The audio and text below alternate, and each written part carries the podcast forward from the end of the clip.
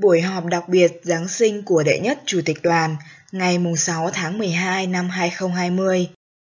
Sự vỗ về và một cái ôm từ trên trời. Bài của chị Becky Braven, đệ nhất cố vấn, Chủ tịch đoàn Trung ương Hội Thiếu Nữ. Một trong những kỷ niệm ưa thích của tôi về Giáng sinh diễn ra khi tôi 6 tuổi. Đó là đêm Giáng sinh và tôi đang ngủ ở tầng trên của chiếc giường tầng mà tôi đã chia sẻ với em gái của mình trong nhà chúng tôi ở Berlin, Đức.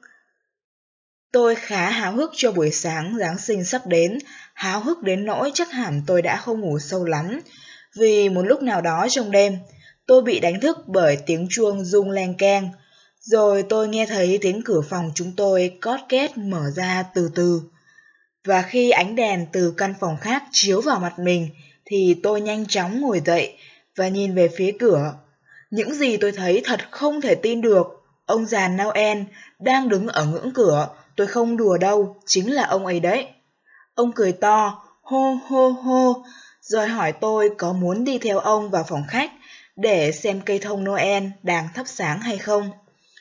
Tôi sững sờ và hoàn toàn không nói nên lời, nhưng tôi chạy vội xuống thang giường và đi theo ông đến căn phòng trước nơi mà mẹ và anh trai tôi đang đứng bên cái cây. Nhưng khi nhìn quanh phòng thì tôi không thấy cha tôi đâu cả, làm sao cha lại có thể bỏ lỡ dịp này vậy? Mẹ nói cha đang đổ rác, nhưng cha ôi, cha đã đi đâu quá.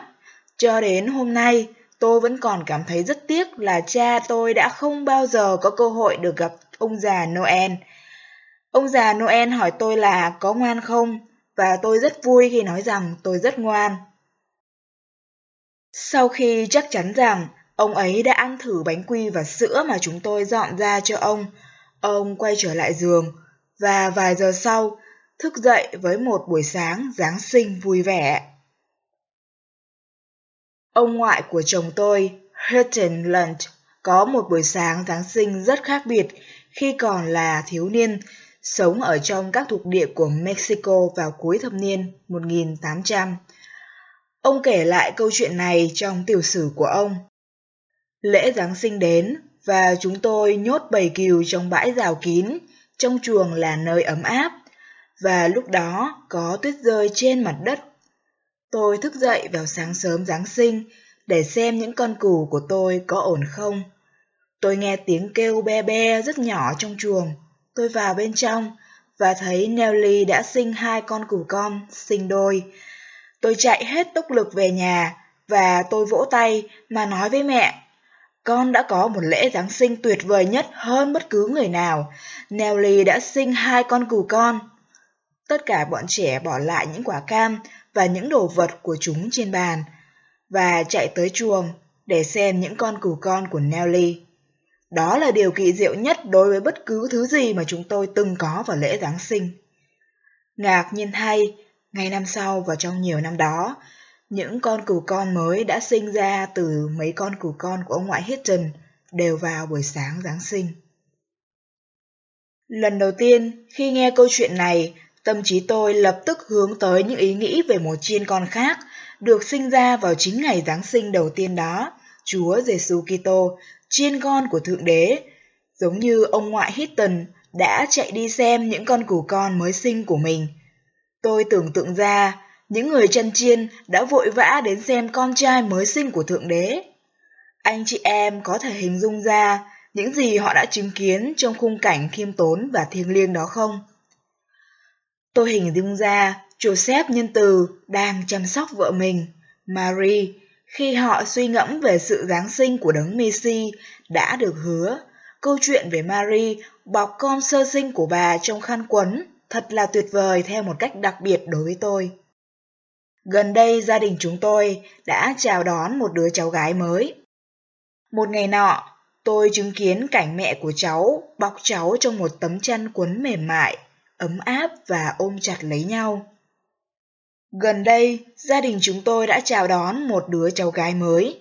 Một ngày nọ, tôi chứng kiến cảnh mẹ của cháu bọc cháu trong một tấm chăn quấn mềm mại, ấm áp và ôm chặt lấy cháu. Quấn chỉ có nghĩa là bọc chặt. Việc quấn người trong quần áo và tấm chăn đã được sử dụng trong suốt lịch sử để an ủi và xoa dịu, thậm chí còn để vỗ về một đứa bé đang quấy khóc. Khi nhìn con dâu của chúng tôi cuốn đứa con sơ sinh của nó trong khăn, tôi đã nghĩ đến những người khác có thể cần một cái khăn choàng lên người, ngay cả theo cách trực tuyến. Một lời nói tử tế, một tôi tai chịu lắng nghe hay một trái tim cảm thông đều có thể an ủi và xoa dịu tâm hồn thốn khổ của người khác. Cách đây gần 3 năm, con rể của chúng tôi đã trải qua một cuộc khủng hoảng nghiêm trọng về sức khỏe. Để tìm ra giải đáp, nó đã trải qua nhiều cuộc xét nghiệm và thủ thuật, mà cuối cùng dẫn đến việc nó cần phải được phẫu thuật tim. Khi con rể của chúng tôi trải qua cuộc phẫu thuật, con gái chúng tôi đã gửi một tin nhắn cho cha mẹ chồng của nó để cập nhật thông tin về con trai họ. Từ một đất nước xa xôi, nơi họ đang phục vụ truyền giáo, mẹ chồng của nó đã hồi âm bằng những lời an ủi. Gửi đến con những cái ôm từ trên trời. Chỉ một lúc sau, một y tá đi ngang qua, nhưng rồi dừng lại. Người ấy nhìn vào đôi mắt đẫm lệ của con gái chúng tôi và hỏi nó có muốn một tấm chăn đắp không?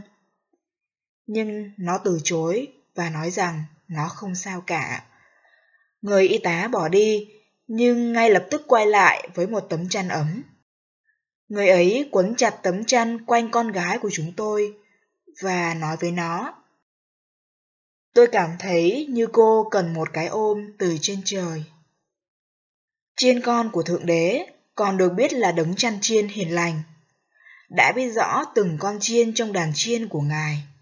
Trong những giây phút hoạn nạn của chúng ta, Ngài thường sai các thiên thần trên trần thế, giống như người y tá đầy lòng trắc ẩn đối với con gái của chúng tôi, đến để báo bọc và ôm chúng ta trong vòng tay yêu thương của Ngài. Ngài đến thế gian để mang lại hòa bình và thiện ý cho mọi người. Ngài an ủi những ai cần được an ủi và than khóc với những ai đang than khóc.